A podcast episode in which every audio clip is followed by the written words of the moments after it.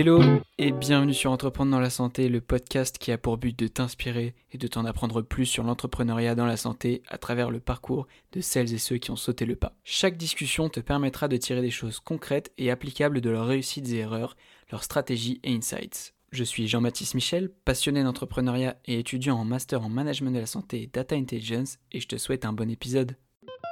Dans cet épisode d'Entreprendre dans la santé, j'échange avec Adrien Bourza, fondateur et CEO d'Happiness. Son entreprise bouscule le marché du recrutement entre professions libérales de santé afin d'apporter une plus grande sérénité aux praticiens et d'assurer la continuité des soins pour les patients. Adrien a grandi dans une famille de professionnels de santé en Corrèze, mais a vite fait le choix de se spécialiser dans le digital, la communication, les réseaux sociaux et les relations presse à travers une formation en école de commerce et des expériences pro chez IBM, Before Bank et Euler. Aujourd'hui, ce sont ces compétences qui font le succès d'Happiness sur son premier marché, le recrutement de kinésithérapeutes. De ces techniques de growth pour développer une marketplace en santé à la construction d'un business model intelligent, Adrien partage tous ses conseils pour entreprendre dans la santé en partant de zéro. Dans cet épisode, Adrien nous explique quels sont les principaux challenges à la création d'une marketplace en santé, quelles sont les techniques d'acquisition à mettre en place pour faire grossir sa base d'utilisateurs quand on se lance, et enfin, comment trouver un business model intelligent en santé. Avant de laisser place à ma discussion avec Adrien, j'aimerais que tu prennes 5 secondes pour t'abonner à ce podcast si ce que je partage te plaît.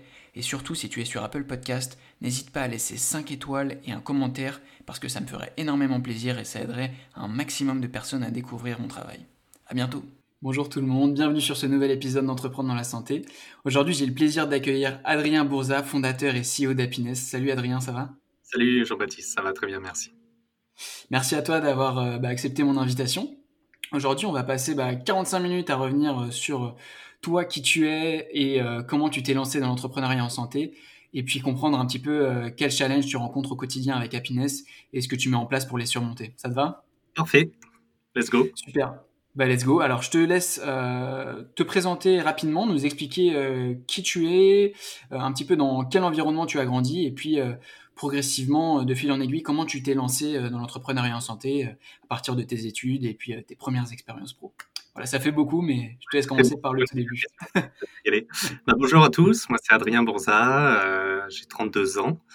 je viens d'un petit patelin en Corrèze, au centre de la France. Ça a son importance parce qu'on parle de désert médical. je vais venir peut-être pendant le podcast. du coup, j'ai ma famille, moi, qui travaille dans le milieu paramédical. Euh, que ce soit euh, mes parents, euh, mon frère qui est infirmier libéral, des oncles et tantes. J'étais un petit peu le vilain petit rejeton qui a fait une école de commerce, donc un parcours totalement différent. Et j'ai réussi à raccrocher un petit peu les wagons par la suite. Donc j'ai fait une école de commerce à Reims. ouais. Et Néoma, tu peux, tu peux la citer, hein. il y en a, plein qui nous écoutent. qui a fusionné, donc c'était l'école de Reims et de Rouen, qui a fusionné. Donc là aujourd'hui, je suis sur le campus à Paris, euh, et notamment l'incubateur de l'école. Ok, super. Voilà, je leur fais un petit coucou au passage. Ok, bon, big up. Euh, ok, euh, donc famille dans le paramédical. Et toi, tu étais un peu, donc tu dis le vilain petit canard, ou c'était c'était quoi ton, ton état d'esprit vers où tu voulais aller à travers cette école de commerce Ouais, c'était un petit peu prendre le contre-pied. on est tous une partie ado rebelle euh, envers la famille. Donc euh, je me suis dit, bon, je vais pas faire comme, euh, comme les frangins ou comme, comme tout le monde. Donc je me suis lancé là-dedans en me disant, bon, c'est une voie que je connais pas. on n'est pas une famille d'entrepreneurs. mes deux parents, voilà, ma mère est soignante mon père il est vagmest, c'est un ancien métier donc il s'occupe de l'administratif à l'hôpital. Ils sont tous les deux à la retraite mais ils travaillent en salariat. Donc l'entrepreneuriat, on pourra y venir, c'est quelque chose qui n'est pas du tout dans les us et coutumes de la famille. Euh, du coup, c'était un vrai challenge pour moi de m'orienter plutôt vers la voie commerce. Donc après, j'ai eu pas mal d'expérience, mais revenir vers le secteur de la santé, ça me trottait dans la tête depuis un petit moment euh, pour revenir vers mes premiers amours, euh, que sont le, le fait d'aider les autres.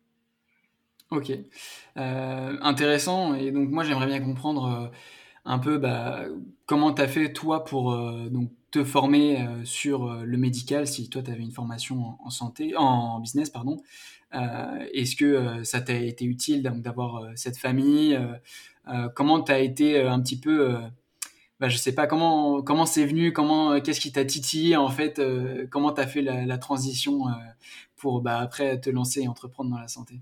Ouais, bah, c'est très simple. là, on sort des fêtes de fin d'année. en fait, moi, il faut savoir que chez moi, les fêtes de fin d'année, c'est un petit peu compliqué, un petit peu bizarre, parce que j'ai ma mère qui est, qui est aide-soignante, elle travaillait de nuit. Donc en fait, le Noël, on le passait jamais réellement le 25 ou le 24, on le faisait souvent en décalé. Et euh, quand mon frère a commencé à travailler en tant qu'infirmier libéral, euh, lui, pour partir de son cabinet, pour euh, bah voilà, arrêter les soins pour les patients, c'était très compliqué. Il était obligé de trouver des remplaçants. Donc souvent, quand il trouvait pas de remplaçant, bah, il restait au cabinet et puis il bossait pour les fêtes. Donc moi, ça me gavait un peu. Je suis très très famille. Alors, je me suis dit bon, il y a, un vrai problème. Pourquoi mon frère peut pas venir en famille comme ça passer Noël? Et donc je, lui ai posé la question un jour. On était en voiture, je me souviens très bien, pour aller à Agen. C'est là où il travaille dans le Sud-Ouest. Et je lui ai dit mais euh, pourquoi aujourd'hui tu n'arrives pas à recruter des remplaçants? C'est tout con. Moi, je travaillais dans des entreprises, le recrutement, voilà, ça, tournait bien, il y avait toujours des gens. Pourquoi, en tant que professionnel euh, libéral, de santé, tu avais des difficultés à, à trouver? Et en fait, il, m'a expliqué la problématique. Je me suis dit, tiens, c'est intéressant parce que euh, aujourd'hui, il n'y a pas grand-chose qui permet d'y répondre facilement. Euh, il y a les sites de petites annonces type un peu le bon coin, euh, des petites annonces de kinés, d'infirmiers, de médecins. Les réseaux sociaux, beaucoup, avec des groupes régionaux, locaux, mais pas de vraies solutions qui permettent de mettre en relation les professionnels entre eux. Et c'est là où ça fait tilt. Je me suis dit, bon, je vais profiter de mon expérience du coup, on pourra y revenir, mais j'ai travaillé pas mal dans le digital et dans le marketing. Donc, j'ai quitté euh, mon dernier emploi euh, il y a quelques années pour me lancer dans cette aventure et essayer de répondre à la problématique à la base pour revoir mon frère Noël, tout simplement. Wow. Magnifique. Euh, ok. Et, donc, est-ce que, ouais, avant qu'on parle un peu de, de, ce que tu fais maintenant et comment tu t'es lancé, euh, est-ce que tu peux nous expliquer rapidement, euh, donc, qu'est-ce que tu as suivi, toi, comme bah, comme, comme qu'est-ce que tu as eu comme expérience pro tout simplement euh, et qu'est-ce que ça t'a appris pour la suite, qu'est-ce que tu en as tiré euh, comme conclusion euh, et pourquoi finalement t'es pas resté dans, dans, dans le salariat, pourquoi tu t'es pas dit bah ok je pourrais bosser dans la santé et, aider mon frère, disons, de, de l'intérieur et, et, et, pourquoi finalement te lancer toi en indépendant? Ouais, mais alors, je, suis quelqu'un d'assez touche à tout et d'assez curieux. Euh, du coup, en école de commerce, j'étais pas forcément le bon profil euh, adapté euh, pour le, moule école de commerce où voilà où on sort des, des financiers ou des marketeurs ou des et en fait j'ai fait pas mal de cours sur l'industrie du cinéma, la communication, le marketing, la finance, la compta. Enfin voilà, je me suis pas dit je vais me construire vraiment un parcours à tout tracé. Euh, ça m'a un petit peu suivi euh, tout au long de mon parcours professionnel parce que euh, bah, ma première expérience, j'ai passé un an à IBM, donc, qui fait aujourd'hui principalement du B2B et j'étais à la communication externe et aux relations presse, donc vraiment purement communication. C'était intéressant parce que j'avais une partie dans la santé, où en fait, c'était en 2011, donc ça a commencé à dater un petit peu, et on était avec euh, toute l'équipe en train d'évangéliser le marché sur l'intelligence artificielle dans la santé. Euh, je pense que les auditeurs peuvent connaître Watson. D'ailleurs, j'ai voulu appeler mon, mon projet Dr Watson. et du coup, j'ai appelé ma, ma, directrice de communication de l'époque et je lui ai demandé est-ce que je peux poser le nom Dr Watson? Et elle m'a fait non, non, sinon tu auras une armée de juristes derrière. Impossible, tu peux pas désolé, c'est déposé. Donc voilà, ça c'était la première expérience chez IBM. Et ensuite, j'ai eu euh, une expérience en banque, toujours en communication euh, digitale, euh, marketing. Et donc ça, c'était pour répondre aux problématiques des banques à l'époque, après la crise des subprimes. Et ensuite, j'ai enchaîné trois ans dans une société qui fait de la finance pour entreprise, qui s'appelle Euler Hermès, qui n'a rien à voir avec la, la marque de luxe. c'est beaucoup plus B2B. Et euh, donc là, j'étais groupe digital officer et je déployais des solutions digitales internationales. Ok, okay donc intéressant de, de, comprendre que toi, tu avais vraiment euh, donc ce pied euh, dans le digital qui ne t'a pas, enfin qui t'a servi pour la suite. tu vas nous l'expliquer, j'imagine, avec Happiness. Donc quand on lance une plateforme, une app, etc. je pense qu'avoir un, un, gros background là-dedans, ça, ça aide. Et en plus, toi, ça doit te servir un peu de je sais pas, de, manière de montrer que bah, tu as déjà bossé là-dedans, euh, euh, que tu sors pas de nulle part quand tu dois aller, euh, bah, que ce soit recruter ou, ou aller chercher des investisseurs. ouais, en, lançant un projet, en fait, on a deux possibilités. Soit un projet tech, hein, donc dans le digital, soit on passe par un prestat, soit on développe en interne. Donc la, la question se pose à tout entrepreneur. Donc il y a des pour et des contre, mais le fait de passer par un prestat, ça peut coûter très cher. Et surtout, c'est la maintenance, parce qu'une plateforme, c'est pas juste on lance et euh, bingo. Euh, je pourrais parler de mon parcours et de ma solution. Elle a énormément évolué depuis les débuts. elle fonctionnait pas. Euh, et, et, donc ça, c'est bon, voilà, c'est un choix, mais c'est si on n'a pas forcément d'expérience dans le digital. Vu que moi j'ai un background en marketing et dans le digital, c'est un petit peu tout tracé que je fasse appel à une équipe de développeurs en interne pour euh, vraiment internaliser les ressources tech euh, qui est notre force ajoutée aujourd'hui. Ok. Euh, bah, justement, tu vas nous expliquer, donc toi, quand tu t'es lancé, quand tu as eu cette idée et, que tu as compris qu'il y avait un besoin, c'était quoi la, première étape, donc, soit pour valider ce, besoin, outre le, fait que tu es ton frère qui, qui, soit dans cette situation-là, est-ce que tu as finalement créer, je sais pas, une sorte de, de site, euh, de mini-site d'annonce qui était un peu mieux que les autres Ou est-ce qu'au contraire, tu as fait un truc euh, plus premium, à l'inverse, genre euh, mise en relation, hyper personnalisée, mais sans techno, avec un fichier Excel et t'appelais les gens en mode le middleman? Tu vois, comment tu comment tu t'es positionné au, tout début pour un peu tester ce, besoin Ouais, très bonne question. J'ai mis pratiquement un an avant d'y répondre. Donc autant dire que j'ai été très très long à la détente. Euh, non, en fait, il faut savoir que au début du projet, euh, voilà, j'avais l'idée, j'avais la problématique. Euh, du coup, j'ai soulevé la problématique. J'ai fait un hackathon. donc aujourd'hui, on appelle plutôt ça des startup week-end sur la santé connectée. C'était en Picardie. où j'ai pitché ça sur scène devant une audience de, de plusieurs centaines de personnes. il s'est avéré que mon projet a été sélectionné et qu'on a développé une solution en un week-end qui permettait d'y répondre, mais avec euh, voilà, les guillemets, entre guillemets. Et, euh, et, en fait, pour la petite anecdote, il y a un kiné qui est monté sur scène qui a présenté la même idée pour les kinés. Moi, je l'ai présenté plutôt pour la partie infirmier. Et ça a été mon associé pendant six mois. Et euh, pendant six mois, on s'est voilà, un petit peu regardé dans le blanc des yeux. voilà, moi, j'avais pas d'expérience dans l'entrepreneuriat. Lui, il avait son expérience d'entrepreneur, mais plutôt dans la santé, parce que c'est un praticien de, libéral. Et on savait pas du tout par quel bout euh, attaquer la problématique. Euh, donc concrètement, il s'est pas passé grand chose en six mois, six mois, neuf mois. Euh, en fait, le vrai déclic, c'est venu quand bah, mon associé malheureusement a fait un burn-out à l'époque, en 2018. Et donc là, je s'est posé la question de savoir si je devais continuer. déjà qu'à deux, on n'avançait pas beaucoup, donc est-ce que tout seul, j'allais avancer mieux? Surtout sur une population, moi j'ai été voir qu'un seul kiné dans ma vie. Euh, je connais aucun ami kiné, je connais pas de kiné, euh, donc c'était un marché que je connaissais pas. Ou euh, bah voilà, je me remettais en salariat et puis je continuais mon aventure tranquillement. J'ai décidé de continuer, donc ça c'était, je pense, la meilleure décision aujourd'hui que j'ai pu faire, à me lancer sur un marché que je connaissais pas tout seul, avec pas forcément beaucoup de moyens. Donc là, forcément, qui dit urgence dit, bah, on trouve tous les moyens pour démarrer. Donc j'ai pris une première équipe tech euh, un binôme de l'école 42 à Paris, et on a développé l'application en quatre mois. Euh, quatre mois parce que ça correspondait à une exigence. Euh, en fait, il y avait un gros événement en octobre 2018 sur la kiné en France, et je voulais absolument avoir mon premier MVP prototype sur place. C'était le cas.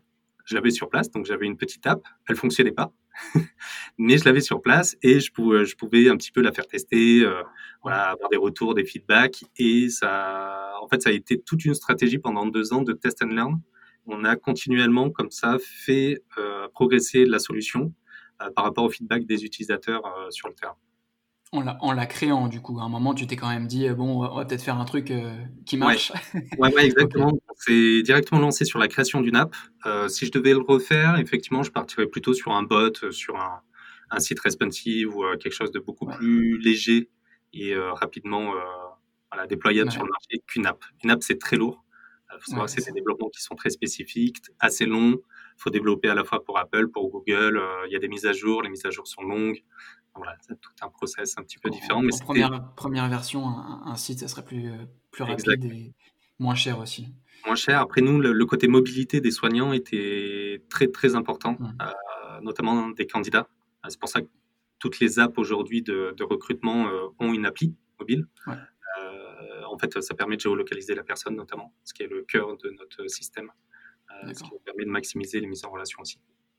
Est-ce que tu peux nous expliquer un peu plus en, détail le besoin du coup des kinés pour quelqu'un qui ne connaît pas donc ce métier euh, donc déjà, pourquoi les kinés plutôt que bah, les infirmiers ou, euh, ou je sais pas tout autre euh, professionnel de santé qui a besoin de remplacement, tu vois, des assistants dentaires, il y a, même des pharmaciens, enfin il y a énormément de, professions qui en auraient besoin.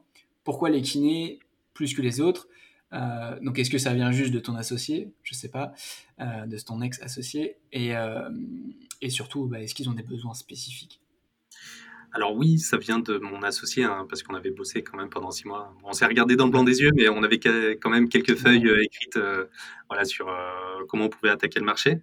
Donc c'est venu de mon associé. L'idée, c'était vraiment de tester le marché, parce que le besoin, il est le même partout. Que ce soit infirmier, kiné, comme tu le dis, assistant dentaire, c'est absolument le même besoin. On a voulu tester ce marché, le business model, pour ensuite le dupliquer aux autres professionnels. Euh, mais pas tous les professionnels, plutôt euh, se lancer en 2021 sur les professionnels de la rééducation. Donc on a commencé par les kinés, il y a les ergothérapeutes, il y a les ostéopathes, toutes ces professions-là qui, euh, bah, au final, ils n'ont aucune solution aujourd'hui sur le marché. Donc voilà, ça nous a permis de, bien tester ce modèle. Et en fait, la problématique, c'est quoi? C'est juste de pouvoir assurer la continuité des soins pour un praticien libéral. C'est dire, bah moi, je, je je suis praticien, je suis kiné ou infirmier, euh, je dois partir en vacances, euh, je dois suivre une formation euh, obligatoire pour les professionnels de santé, je me casse une jambe, comment je fais pour trouver quelqu'un pour bah, assurer la continuité des soins? Et mmh. là, fait, c'est une obligation légale et déontologique. Et c'est ultra problématique parce que s'il trouve personne, bah, au final, il reste au cabinet. Moi, quand j'ai fait un petit peu mon étude de marché, entre guillemets, sur les kinés, quand je suis allé voir les quelques kinés qui en Corrèze, parce qu'il il y en a quand même, ils m'ont dit, ben, en fait, moi, en 30 ans, j'ai pris trois semaines de vacances. Parce que euh, trop compliqué de trouver, euh, trop euh, compliqué pour que quelqu'un vienne s'installer sur le, territoire. Donc ça, c'est pour la problématique vraiment de recrutement de remplaçants. Et puis après, il y a la problématique de comment je développe mon activité libérale et le chiffre d'affaires de mon cabinet. Donc là, on parle plus de recrutement de collaborateurs donc euh, des gens qui viennent voilà, euh, développer une certaine spécialité ou qui viennent euh, prêter main forte pour réduire la, liste des, patients. Et donc ça, on les aide aussi là-dessus. Ok. Est-ce que tu as des, je sais pas, des chiffres, j'imagine, peut-être que tu les as plus en tête, mais combien de temps il faut pour un recrutement ou combien, combien ça coûte de recruter quelqu'un, donc pour un remplacement ou pour un nouveau poste? Ouais, alors il y a deux choses. Nous, on fait euh, là, ce dont j'ai parlé, c'est pour la partie libérale, pour les cabinets euh, libéraux. On parle pas forcément de coûts au recrutement parce que bah, il y a des sites de petites annonces qui font payer euh, bah, à l'annonce, à la diffusion d'annonces. Ouais. Peut monter jusqu'à 100, 200 euros à l'annonce, mais c'est plutôt un manque à gagner si je ne trouve pas. nous, on a une moyenne, c'est voilà, si on prend un kiné ou un infirmier qui part un petit peu en vacances tous les ans c'est environ, il part 8 semaines, 8 semaines par an. C'est un manque à gagner s'il ne trouve pas de remplaçant pendant ces 8 semaines de pratiquement 5 000 euros avec une rétro moyenne de 30%, etc. Le fait de ne pas trouver de collaborateurs d'assistance, ça peut être un manque à gagner entre 25 000 et 30 000 euros de rétrocession par an. C'est énorme. Mm. Donc on ne parle pas forcément en termes de coûts, mais de manque à gagner et de comment Happiness peut combler ce manque. Mhm. Donc justement, euh, pour parler d'Happiness et donc euh, combler ce manque, euh, est-ce que tu peux nous expliquer donc qu'est-ce que vous proposez, le, business model, comment vous vous positionnez en tant que plateforme, et puis après on va parler un petit peu plus de dans les détails de stratégie, acquisition, combien combien il y a de personnes, etc. Ok, ça marche. Euh, alors, business model, il est assez simple. Au début, on avait une app mobile euh, pour euh, gérer les mises en relation entre les kinés libéraux entre eux. en fait, ils avaient soit, j'en parlais, le, paiement à l'annonce disponible sur le marché, ou éventuellement parfois l'intérim. Et ça, ça peut coûter très cher. Donc nous, on a trouvé un système un petit peu hybride, c'est du paiement à la mise en relation. Donc concrètement, comment ça se passe? Nous, on a développé une application mobile qui permet aux kinés titulaires et à terme aux autres professions paramédicales de la rééducation de, s'inscrire sur l'application. On les authentifie tous par numéro RPPS. Donc ça, on a un petit plugin qui est plugué sur le, ministère de la Santé pour authentifier tous nos, praticiens sur la plateforme. Ils diffusent un, besoin. ce besoin, donc c'est sous forme d'annonce, où il y a un algorithme de matching qui tourne, qui permet bah, du coup derrière de trouver le meilleur candidat le plus adapté à la mission. Euh, et lorsque le candidat se positionne sur la mission, euh, du coup, nous, on fait payer à la mise en relation. Donc, c'est 40 euh, euros hors taxe par mois pour un praticien et l'équivalent de, 280 euros s'il prend l'abonnement à l'année. Parce qu'en fait, on, vient. En fait, ce qu'on voulait pas, c'était faire seulement du one shot. On veut vraiment aider le praticien tout au long de, de sa vie professionnelle. Et du coup, on vient l'aider à euh, bah, attirer les candidats tout au long de l'année. On a un axe assez fort sur le développement de ce qu'on pourrait appeler dans les grandes entreprises la marque employeur. Comment attirer les candidats euh, et les kinés, euh, mmh les jeunes néo-diplômés dans mon cabinet plutôt que celui d'un autre. Comment faire en sorte de valoriser un petit peu l'environnement de mon cabinet, ma ville, par rapport à la ville juste à côté. Donc ça, c'est quelque chose que les professionnels de santé ne savent pas forcément faire. Ce euh, c'est pas forcément leur métier, ils savent très bien soigner, mais euh, valoriser un petit peu leur activité, il y a encore une marge de progression. Donc nous, on vient les aider là-dessus à trouver les bonnes, euh, bons tips pour bah, répondre à leurs besoins. Donc on a en fait un double algo de matching qui permet, dans un sens, pour les candidats de trouver la meilleure mission en quelques clics, et de l'autre côté, pour les titulaires de cabinet, de trouver le meilleur profil en quelques clics aussi. Et euh, le paiement se fait à la mise en relation. Ok. Et, moi, il y a une question euh, qui me taraude pas mal, c'est euh, comment tu passes donc de, de quelque chose qui peut être nice to have à un must have? Parce que tu vois, je sais pas combien, tu vas nous dire combien de recrutements vont être effectués dans l'année et qu'est-ce qui fait que un, praticien va se dire est-ce que ça, ça, vaut le coup vraiment d'investir ou pas Tu vois, pour, euh, je sais pas, imaginons il va recruter deux personnes euh, euh, dans l'année.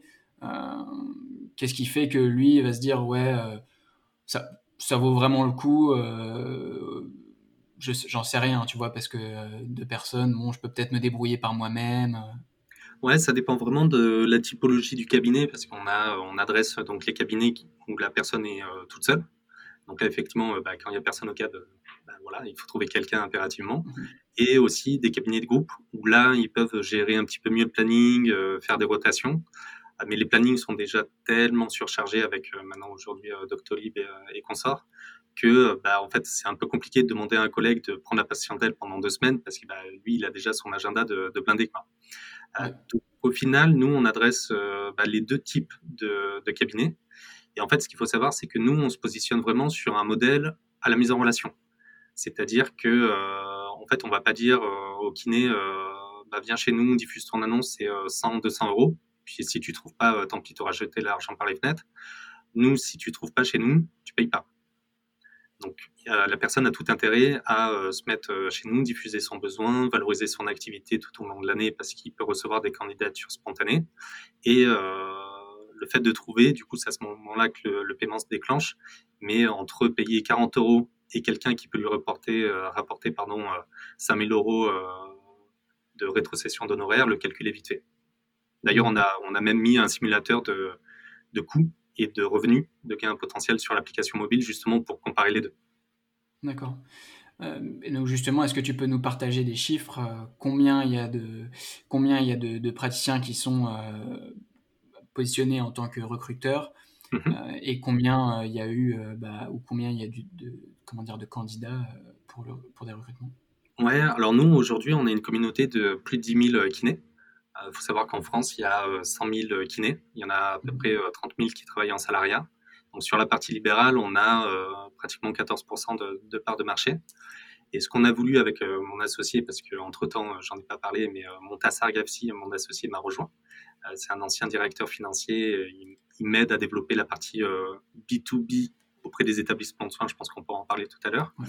Euh, et en fait, on a pas mal échangé. On s'est dit, aujourd'hui, le nerf de la guerre, c'est les candidats. Euh, donc nous, on a un ratio qu'on surveille tous les matins euh, comme huile sur le feu, c'est notre ratio de titulaires versus notre ratio de candidats disponibles sur la plateforme. Et on essaye d'avoir 60% de candidats et 40% de titulaires. Même si ceux qui payent, ce sont les titulaires, forcément parce que c'est eux qui euh, expriment un besoin. Le fait qu'il y ait beaucoup plus de candidats sur notre plateforme assure justement euh, bah, des mises en relation et derrière nous notre modèle. Ok, ça, faisait partie de mes questions justement, euh, et c'est une, une, question légitime. Je pense quand on crée une plateforme, c'est qu'est-ce qu'on va, qu'est-ce qu'on va chercher à faire croître le plus. donc, est-ce que c'est les demandeurs ou est-ce que c'est les offreurs et les offrants. C'est euh, la vraie problématique de toute marketplace. Euh, je pense que quand euh, Amazon s'est lancé au début, et ils avaient la même problématique et Airbnb aussi. Est-ce qu'on d'abord on, fait en sorte qu'il y ait plus d'offres, plus de demandes Nous, on a, en fait, on, s'est dit ça va être très compliqué de trouver des candidats parce qu'il bah, y en a assez peu au final sur le marché. Du coup, on va plutôt se positionner sur, bah, on va trouver d'abord des, des cabinets qui vont poster des besoins Certes, il y aura peut-être personne au début, euh, le temps de lancer la machine, etc. Et en fait, on s'est aperçu que euh, bah, tous les candidats, au final, euh, aujourd'hui, ils n'avaient aucune solution vraiment innovante sur le marché pour leur permettre de trouver facilement et de gagner du temps. Et en fait, ils sont venus naturellement. On dépense zéro euro pratiquement sur le fait d'attirer les candidats sur notre plateforme. Ils viennent naturellement. On a plusieurs dizaines d'inscrits chaque jour. Donc nous, toute notre stratégie, c'est le fait d'avoir beaucoup plus d'annonces, beaucoup plus de titulaires mais tout en gardant ce ratio euh, et cet équilibre. Ok. Euh, justement, est-ce que tu peux nous parler, euh, vous, de stratégie? Alors, j'ai vu quelques trucs en faisant mes recherches, justement. J'ai vu que tu commentais, toi, des articles. je sais pas, alors tu vas nous expliquer si c'est des stratégies donc d'acquisition pour des utilisateurs ou est-ce que c'est pour les deux, peut-être pour te positionner, je sais pas, sur du SEO euh, pour avoir donc happiness euh, référencé sur des articles. Donc à chaque fois que je tapais euh, kiné, happiness, paf, je tombais sur un article où vous n'étiez pas du tout mentionné. Hein. C'est-à-dire que moi, je pensais que j'allais tomber sur un article au sujet de d'happiness et on ne parle pas du tout de vous, on parle juste d'étudiants. Et hop, je vois dans les commentaires euh, Adrien Bourza euh, qui commente et qui fait euh, oui, donc les étudiants, nanana. Et donc, c'est généralement, j'ai vu que tu essayais d'apporter de la qualité, donc des réponses construites. Et tu plaçais donc ton lien et tu, en, en une phrase, tu introduisais Happiness. Est-ce que tu pourrais nous expliquer bah, pourquoi tu fais ça et quels résultats tu en, tu en tires? À l'œil, tu as, grillé toute ma stratégie SEO euh, par les sites. Non, c'est exactement ça. C'est euh, en fait quand on, lance un projet euh, qui est sur un marché de volume, parce qu'il nous faut suffisamment d'offres et de demandes, on est obligé d'avoir beaucoup de personnes en très peu de temps. Sinon, ça fait ça fait plouf et le, soufflet retombe et du coup les gens repartent parce qu'il n'y a pas assez de candidats ou d'annonces en face. En fait, on a une stratégie un petit peu pas forcément agressive mais assez euh, efficace sur le, le SEO. Euh, moi, j'appelle ça la, euh, la, stratégie notamment Burger, Burger King, où en fait, on a aujourd'hui notre plus gros concurrent, c'est un site qui date des années 2000, qui n'a a pas bougé d'un iota et qui couvre 80% des annonces de kiné. Je pense que tu as dû tomber dessus peut-être pendant tes recherches. Et ma stratégie, elle s'appelle Burger King, c'est d'être au-dessus et en dessous de ce site. Donc c'est au-dessus, on sent des pubs un petit peu. Euh, pour aller récupérer des titulaires. Et en dessous, grâce au SEO, parce que Happiness remonte en deuxième position. Et entre, bah, il y, a, notre euh, concurrent principal. Donc ça, c'est la stratégie Burger, mais euh, j'ai pas mal d'autres techniques. Donc, si les auditeurs sont intéressés, n'hésitez pas à me contacter sur LinkedIn. Je peux éventuellement les, les aider là-dessus. Moi, j'ai suivi pas mal de formations de growth hacking. Je suis quelqu'un d'assez técos, donc je parle pas mal avec les devs, j'arrive à les comprendre, j'arrive à appliquer certaines méthodes. Euh, donc ça nous permet de, faire croître notre communauté assez rapidement et pour euh, à moindre coût. C'est surtout ça qui est important. Ça, c'est une technique qu'on retrouve pas mal, le fait, euh, généralement, pas mal sur Reddit aussi, donc dans des, dans des subreddits, des communautés où on va parler d'un sujet et on va apporter énormément de valeur pour se positionner là-dessus. Et puis, parfois on va générer énormément d'interactions et puis bah, pouvoir positionner euh, son, projet, sa marque, son produit. Est-ce que c'est quelque chose que vous faites? Est-ce que vous essayez de transformer Happiness en un média, tu vois, parce que on voit pas mal de plateformes, notamment euh, Welcome to the Jungle, qui font vraiment un gros shift, un gros travail sur euh, transformer leur plateforme en, un média. Est-ce que c'est quelque chose que vous essayez de faire? Ouais, c'est marrant que tu parles de Welcome to the Jungle parce que avec mon associé, on est sur le deck investisseur parce qu'on prévoit de lever des fonds là pour le premier trimestre 2021. Et en fait, c'est exactement ce qu'on dit. Aujourd'hui, Happiness, c'est quoi? C'est le parfait mix entre Malte pour le, côté, je trouve quelqu'un très rapidement en quelques clics et avec les meilleures compétences, et Welcome to the Jungle pour la partie marque employeur. donc nous, c'est vraiment une plateforme qu'on regarde de près qu'on a contacté d'ailleurs hein, pour euh, vraiment voilà, voir un peu eux comment ils faisaient dans leur stratégie. Euh, ils ont une vraie stratégie média. Nous, euh, on se limite pour l'instant à une stratégie vraiment SEO pure. Donc le SEO, c'est quoi? C'est du contenu, de la technique et des backlinks. Donc les backlinks, on en a parlé, c'est tout ce que tu as pu voir sur Internet où Happiness est référencé. La technique, c'est bah, voilà, comment le site est structuré, la landing page, comment elle va carburer au niveau des, des titres, etc., pour euh, être référencé. Et le contenu, aujourd'hui, euh, je te cache pas que c'est ce qui nous manque parce qu'il n'y a plus de kiné dans l'équipe. Donc, écrire du contenu sur la kiné, mhm. ah bah, c'est compliqué pour nous. Donc là, on s'entoure de personnes qui peuvent euh, parfois rédiger des articles. il y a clairement une marge de progression. Donc, pour l'instant, on valorise plutôt les deuxièmes. Un kiné podcasteur. Exactement. il y en a, il y en a. Il y a des influenceurs kiné. Ouais. Ok, euh, intéressant. Donc, euh, je pense que, enfin, ça, c'est une discussion qu'on pourrait avoir. J'ai pas mal, moi, je me renseigne vraiment là-dessus. Euh, je pense qu'il y a beaucoup, beaucoup de marques qui, gagneraient à se transformer en médias. Alors, ça demande pas mal de, moyens. au moins avoir quelqu'un qui, a des talents pour écrire, pour, pour faire de l'analyse, pour, enfin, vraiment produire du contenu. Est-ce que donc euh, tu pourrais nous partager des, anecdotes sur d'autres stratégies, euh, beaucoup plus, euh, enfin moins proches du digital par exemple, sur des événements ou des actions concrètes que vous avez menées. Moi, j'ai vu par exemple que dans un article, tu, parlais d'effectuer un tour de France des sites de formation pour ma sœur kinésithérapeute. Est-ce que c'est quelque chose que tu as fait Est-ce que c'est vraiment euh, pertinent quand on construit une plateforme qu'on veut euh, construire, euh, qu'on veut faire massive, tu vois, quand on veut faire beaucoup de volume. Est-ce que finalement, ça coûterait pas énormément de, faire un tour de France par rapport à, mener une campagne forte sur les réseaux sociaux, faire de l'ads à fond Ouais, il y, a, en fait, nous, on adresse deux populations. Il y a la population des étudiants néo-diplômés qui sont principalement des candidats. Hein. C'est ceux qui font, eux, leur propre Tour de France des remplacements. Donc, euh, ils suivent le soleil. Hein, c'est assez rigolo. Euh, donc, euh, l'été, ils vont plutôt sur la côte méditerranéenne ou atlantique. Et puis, l'hiver, ils vont dans les dom-toms. Ça, c'est pas ils, ont tout compris. du coup, il y a des flux migratoires de, de kinés et, et nous, il faut qu'on arrive à les, à les choper entre guillemets au bon moment, au bon endroit. Donc, on a, on a, on s'est pas mal baladé. moi, j'ai un petit backpack où je me balade dans les différents événements euh, d'étudiants. Euh, j'ai fait des soirées étudiantes, j'ai fait des soirées de désintégration. je ne vous conseille pas forcément les soirées de désintégration parce que c'est pas là où on arrive à récupérer le plus d'étudiants. Ils sont pas là business là-dedans. c'est rigolo, on crée des liens, mine de rien. Euh, donc les événements, oui, c'est sûr, mais ça prend du temps, surtout quand euh, moi, faut pas oublier que pendant près d'un an, j'étais tout seul sur le projet. Donc quand je, mm. je partais euh, une journée euh, faire un événement, ça veut dire que le produit n'avançait pas, qu'il n'y avait rien d'autre qui était euh, mis en place.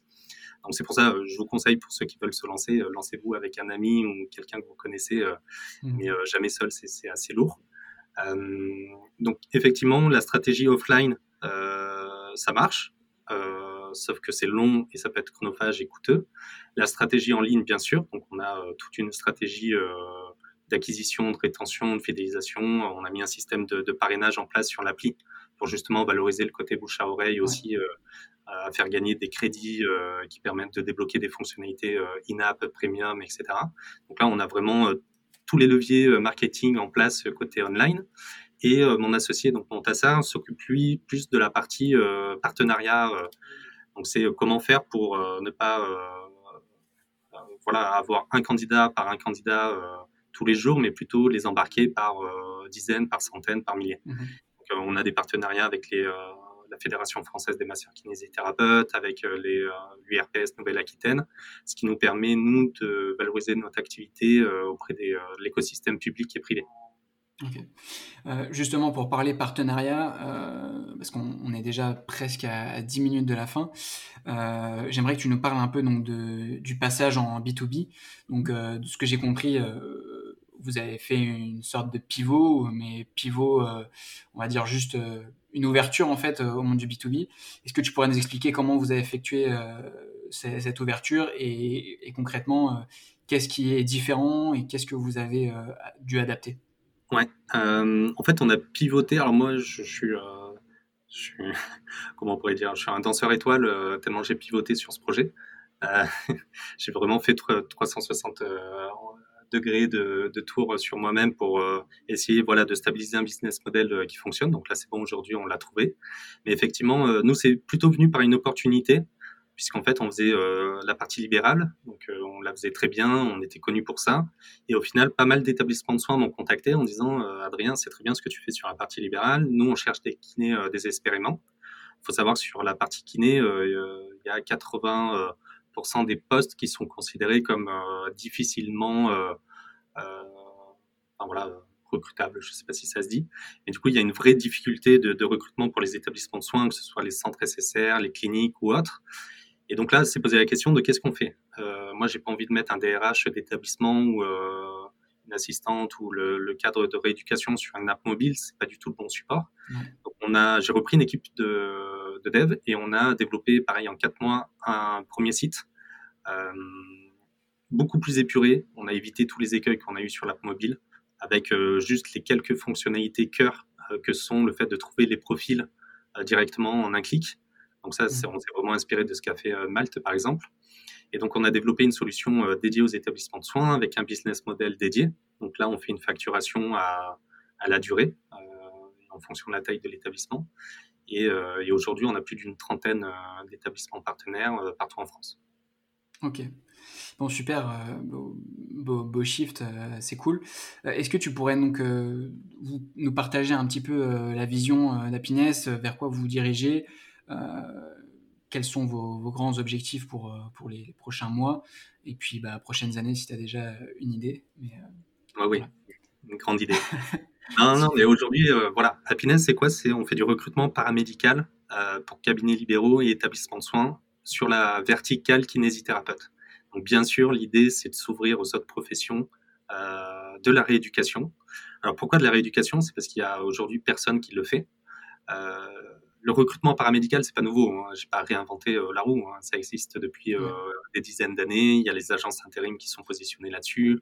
Il y a déjà des, concurrents établis sur le marché.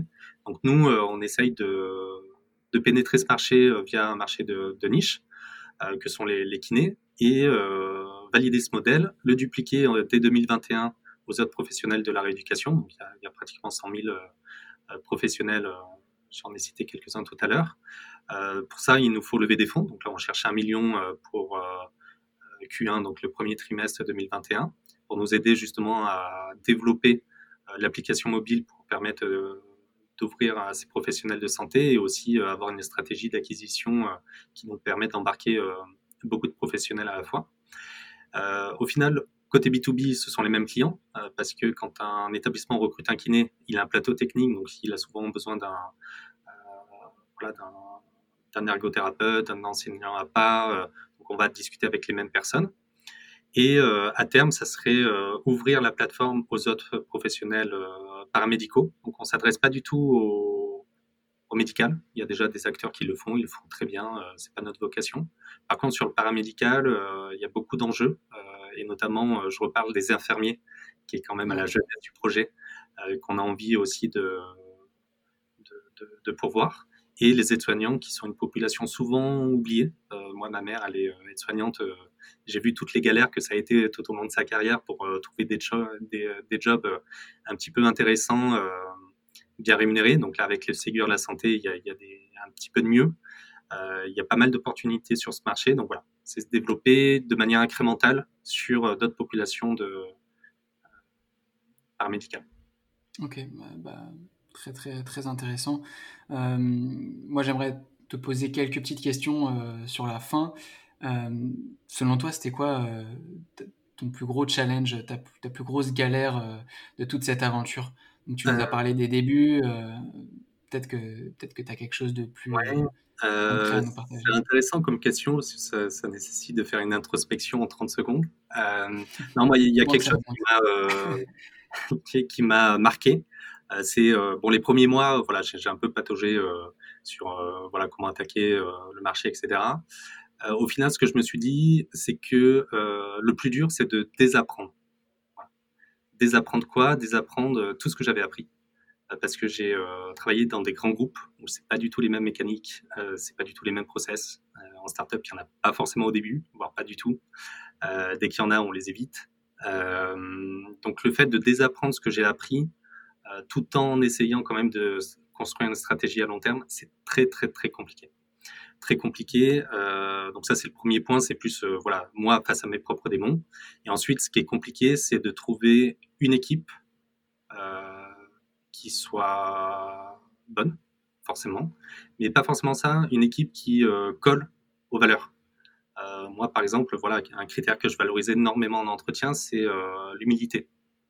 Mmh. l'humilité, donc j'ai mes petites questions, voilà, si éventuellement des techs m'écoutent, que je pose toujours en entretien pour savoir voilà, le, côté humilité de, de, la personne. Et moi, c'est des choses que je valorise et que j'ai envie de retransmettre dans mon projet. Ok. Euh, super et enfin c'est vraiment euh, intéressant de poser cette question parce qu'à chaque fois j'ai des réponses euh, différentes. Il y, a une question que je t'ai pas posée et je pense que c'est le bon moment. Pourquoi pourquoi la Corrèze? Pourquoi es, pourquoi vous, vous ah, êtes en Corrèze On est très chauvin. Hein. Là, il y, a mon équipe qui m'entend pas forcément, mais tout le monde sait que je viens de Corrèze et je suis très fier de venir de Corrèze.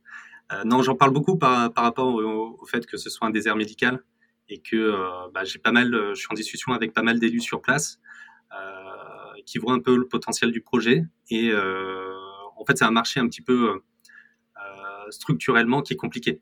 Voilà, le recrutement médical ou paramédical, c'est pas forcément Happiness ou un attaqueur qui va faire en sorte que ce soit mieux. on va faire en sorte que ce soit moins pire. Et euh, il y a tout cette axe que j'essaye de valoriser et on commence à le faire sur comment attirer les candidats dans, euh, sur les territoires.